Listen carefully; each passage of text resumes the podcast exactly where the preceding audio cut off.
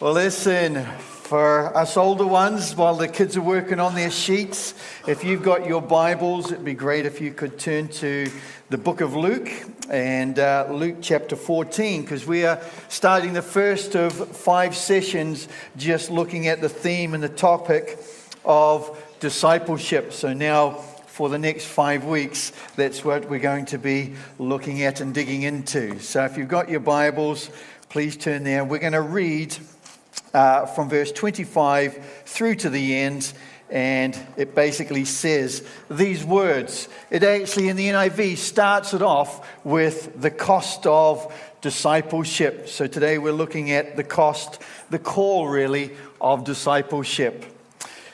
Read with me, verse 25. Large crowds were traveling with Jesus, and turning to them, he said, If anyone comes to me and does not hate his father, his mother, his wife, his children, his brothers, his sisters, yes, even his own life, he cannot be my disciple. And anyone who does not carry his cross and follow me cannot be my disciple. Suppose one of you wants to build a tower. Will he not first sit down and estimate the cost to see if he has enough to complete it? For if he lays the foundation and is not able to finish it, everyone who sees it will ridicule him, saying, This fellow began to build and was not able to finish.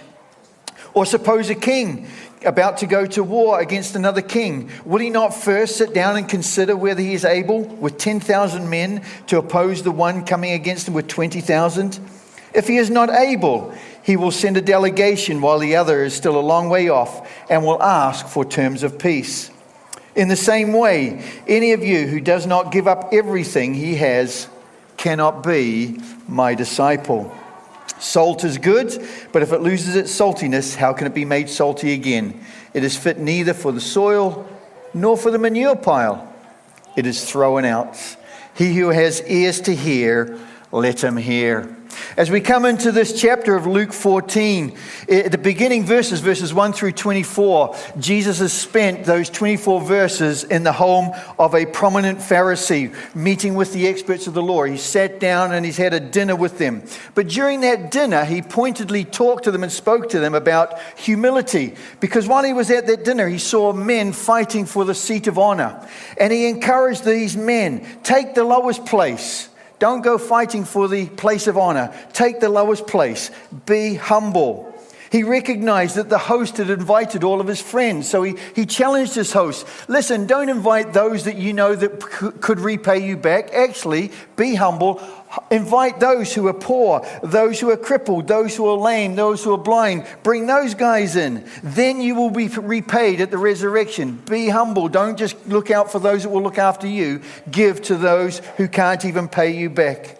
Finally, he teaches about the feast at the end of all time, the feast in the eternal kingdom of God. And he just warns these Pharisees, he, he just warns them in a parable and just says, Listen, some of you, you think you're going to be there by right of being a Jew and a Pharisee, but you're not going to make it. As a matter of fact, there'll be ones that you don't think are going to make it, that they will be there. And so Jesus uses this very pertinent feast to really talk to something and, and a, a real pointed message at who they were. That takes us into verse 25 of Luke 14. Jesus now is with a very different crowd. He's no longer with the Pharisees, but at verse uh, 25 says, large crowds were traveling with Jesus. Jesus is now on the road, and he's traveling with a mixed bunch of followers. Some of them were sincere, some were just there perhaps to hear what he was teaching about. We don't know, but it was very mixed. What does Jesus do? Jesus took this time to pointedly teach those that were following him. And he teaches about discipleship, a very pointed message for the crowds, and perhaps a very pointed message even for us today. You see, one of the things that has been challenging me just reading this is that we, we talk about God's unconditional love. And He is a God who loves us unconditionally. He loves us when we're good, when we're bad, whether we're good, whether we're evil. He loves the righteous and the unrighteous. His nature of love means that he's unconditional in that. God blesses the righteous and the unrighteous with rain. God blesses the righteous and the unrighteous with the breath of life. God blesses the righteous and the unrighteous with gifts and talents and abilities. But the thing I wrestle with is yes, God has got unconditional love. However, when he comes to calling people to, to discipleship, I don't think that he's unconditional in that.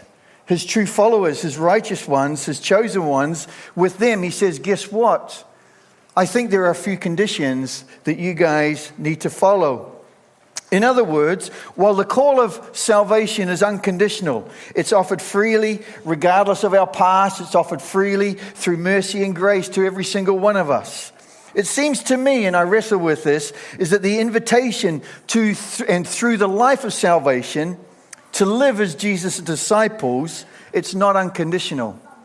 It has some conditions upon it. It's a bit like the day when I said I do just to Debbie just over there unconditional love, although we all know as men and women our love is a bit conditional at times because we're all selfish beings, isn't it? But as best we can, we try to love unconditionally. But at the same time, I made some promises. I made some vows. I said to Debbie, there are some things I will do, there are some things I won't do as part of that covenant. And I think that's what Jesus is talking about here as he addresses the crowd. Listen, if you're coming to follow me as my disciples, there are some things in this covenant that are unconditional that you are going to have to follow. Did you know that three times in that passage, Jesus stated, He cannot be my disciple? That implies to me that perhaps there are some conditions there. John MacArthur calls it this way it's the extreme nature of true discipleship, the extreme nature of true discipleship.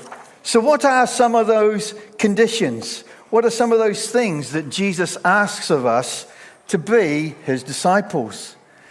The first is this the first is that Christ is preeminent in our love. Christ has the first of our affection. Verse 26 says, if anyone comes to me and does not hate his father, his mother, his wife, his children, his brothers and sisters, yes, even his own life, he cannot be my disciple. Jesus is essentially saying that our love for him must, must surpass all love for others. Our love for our spouses, our love for our children, our love for our family. Did you get that middle part there? Even our love for our own selves. That's a massive, massive challenge for every single one of us, isn't it? Jesus is not using the term hate here in a literal manner, he's using it in a comparative manner. He's using it to shock his listeners, to get their attention once again. Because we all know, and Jesus would never teach that we are to literally hate our spouse, our kids, our family, or anybody really for that matter. Jesus says, that, listen, even your enemy, you are to love them.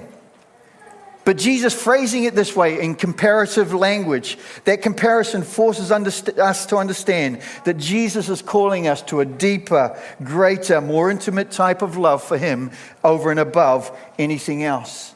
He must take priority in our lives. And that actually makes sense, doesn't it? Because if Jesus was going to give His life up for us, shouldn't we then love Him back above all things?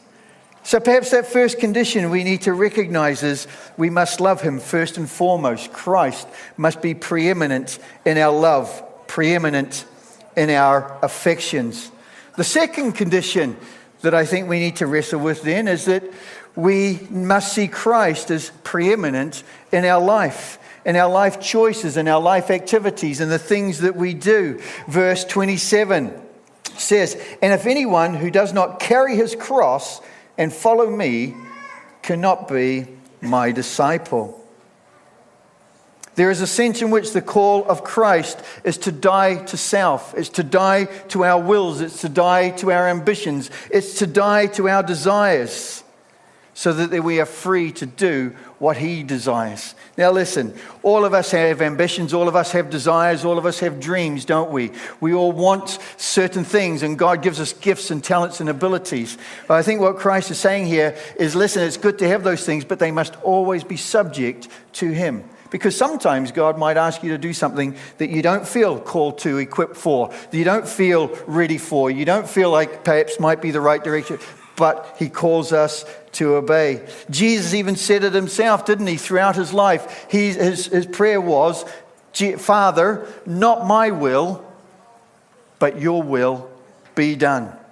It was a life completely given over in sacrifice. To paint this picture further, Jesus gives the illustration of a person about to die on a cross. He's carrying the, the, the, the, the cross part of the cross on to where he's about to be executed. Something that Jesus himself knew that was going to be before him before too long.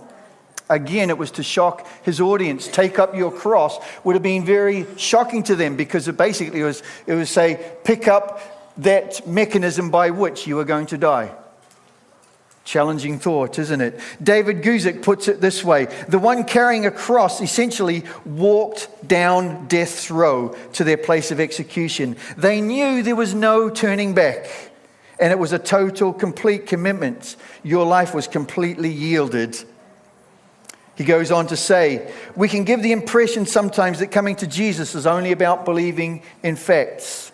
No, not at all. It's about yielding your whole life. Tozer puts it like this The man on the cross is facing only in one direction. He's not going back. He has no further plans of his own. Great, great challenge to pick up your cross and to follow these words in verse 27 are recorded in three other places of Scripture with a little bit more words around them to, to emphasize in Matthew 16, Mark 8, and then again in Luke, Luke chapter 9. Let me read those verses for us. Luke chapter 9, 23 through 25 says this And he was saying to them all, If anyone wishes to come after me, he must deny himself, which we just looked a little bit about, take up his cross daily, and follow me. For whoever wishes to save his life will lose it, but whoever loses his life for my sake, he is the one who will save it. Losing our lives actually ends up in us saving it. For what is a man profited if he gains the whole world and loses or forfeits himself? The call to being a disciple of Christ, then, is a willingness to lose everything on earth in order to gain everything in heaven. Over the next few verses, then, as you go through Luke chapter 14, uh, Jesus paints the cost, perhaps, of what it is to be a bit of disciple. And he uses actually two metaphors. Then, in essence, he's saying, Hey, guys, again, don't, remember, don't forget, he's talking to the crowd, a mixed crowd, following as he's journeying down the road. Hey, if you want to follow me, if you want to live as my disciples, don't jump into this decision lightly. Count the cost first. Consider the implications. And he gives them a couple of metaphors. The first metaphor is a building metaphor, verses 28 through 30. Suppose one of you wants to build a tower. Will he not first sit down and estimate the cost to see if he has enough money to complete it? For if he lays a foundation and is not able to finish it, everyone who sees it will ridicule him, saying, This fellow began to build and was not able to finish. A good builder we all love Paul Galloway in here. Where's Paul? There you are. Does so, so much for us. But a good builder will count the cost of the tools and the equipment he needs before he builds. He will count the cost of the materials. He will count the cost of the labor required. And if he's a wise builder, he'll probably add some contingency costs in there because things oftentimes happen on the unexpected. Only then, and on the basis of that final figure, does he agree to go ahead and build because he's weighed the cost, he knows he's got the finances, he goes ahead and build. Jesus is telling those journeying with him this day, you now know the final cost. What's the final cost? I'm calling you to deny yourself. I'm calling you to carry a cross. I'm calling you to die for me, with me. Are you still willing to be my disciples? big challenge for all of us. That's the call to give up our lives for His calling, His leading on our lives. The second is a war metaphor. So the first one was a building metaphor. The second one is a war metaphor. Verse 31 Or suppose a king about to go to war against another king. Will he not first sit down and consider whether he is able with 10,000 men to oppose the one coming against him with 20,000? If he is not able, he will send a delegation while the other is still a long way off and will ask for terms of peace. In the same way, any of you who does not give up everything, he cannot be my disciple. I think Jesus was really wise here in using uh, this metaphor, a war metaphor, because it not only encourages us, encouraged the king, he thought about, talked about the king counting the cost before he goes to war, but perhaps one other aspect to that, it encourages us, encourages us to consider the conflict. Because you know, when we become a Christian, when we invite Christ into our lives. He wants to change our lives, He wants to transform our lives. And as our lives are transformed and changed, it's going to bring us into conflict at times with the world. We all probably face that. Those of us that have been Christians a long time, we know the difficulties, we know the trials, we know the tribulations that are faced. Why?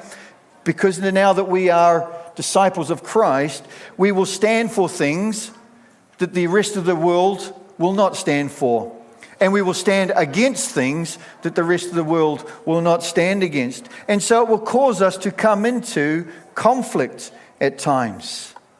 Are we willing to consider that conflict and count the cost there? Jesus himself said in John 16:33, "In this world you will have trouble." But you know what? He ends that verse with a great great promise. I have overcome the world. So even as we live through those difficulties, those, those trials, He is with us and He has overcome. He is that help that will bring us through.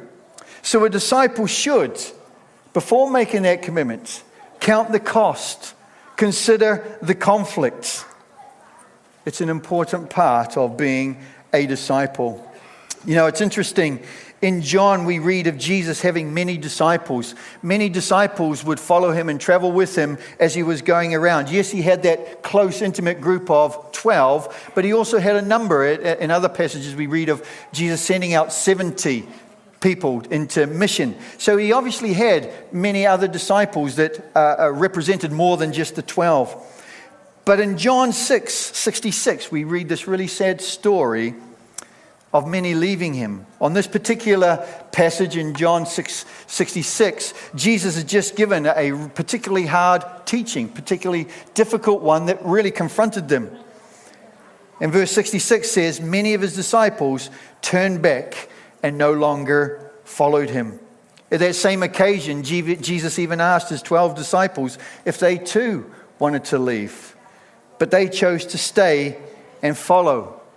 They said, You have the words of eternal life. We believe and know that you are the Holy One of God.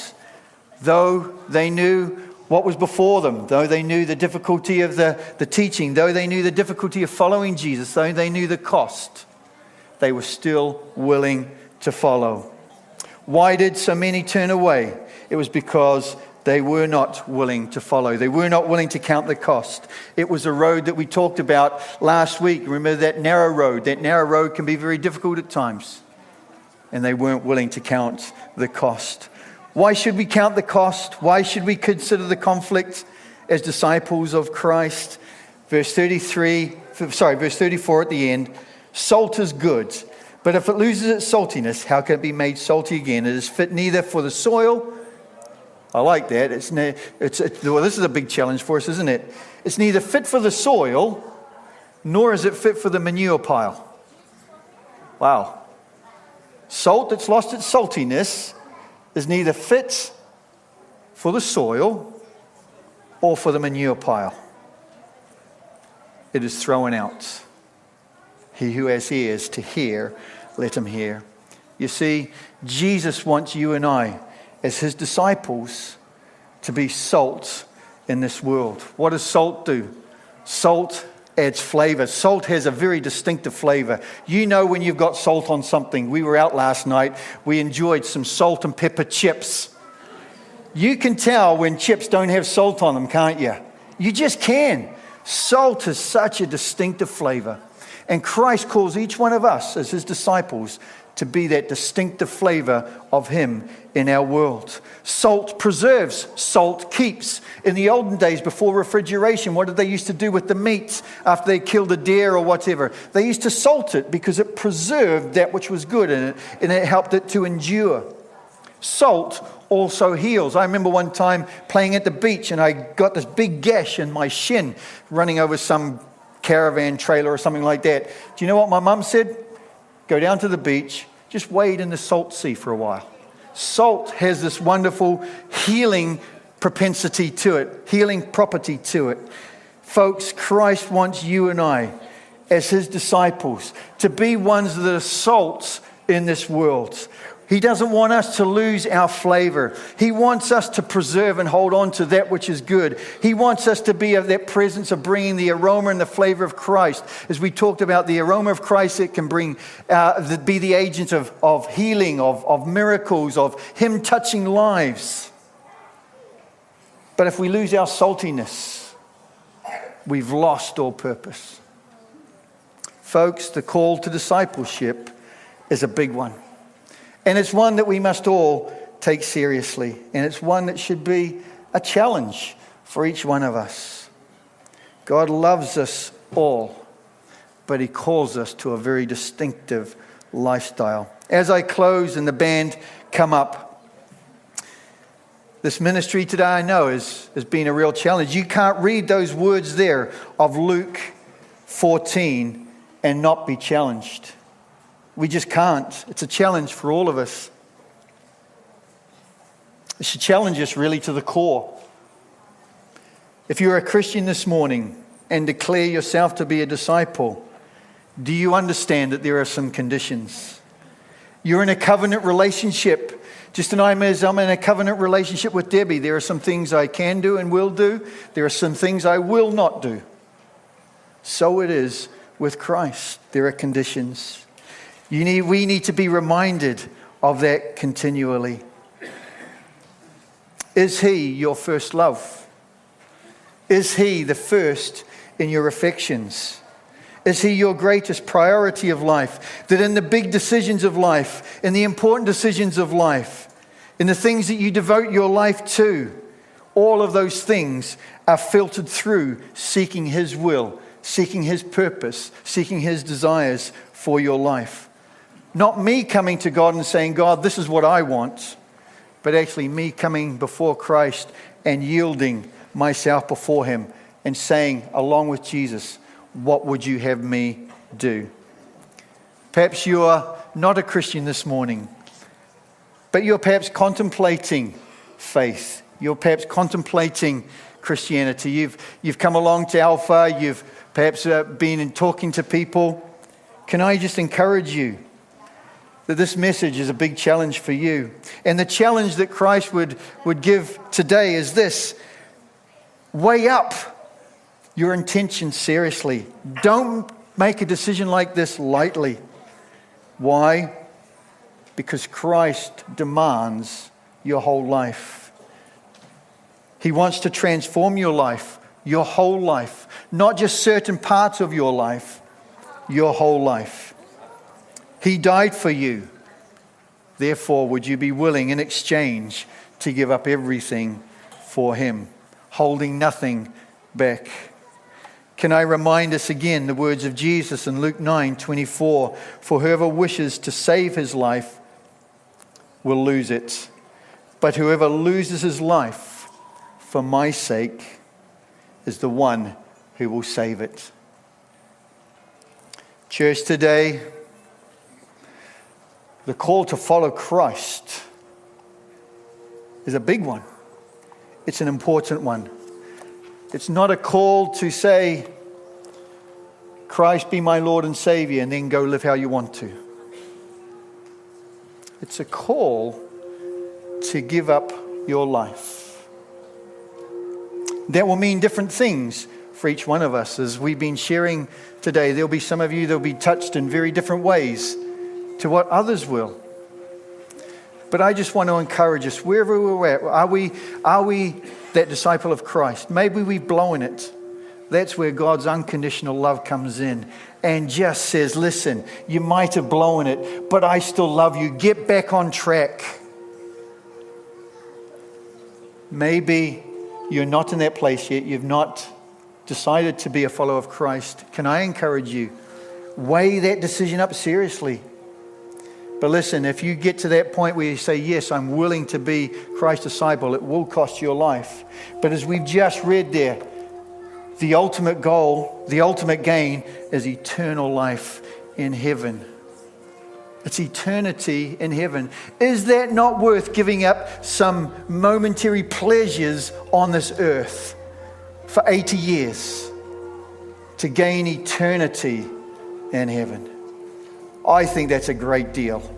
I think that's a great exchange. Heavenly Father, I just want to say thank you that, Lord, your call to discipleship is not unconditional. Lord, you do call us into covenant with you. And we must make some vows and promises.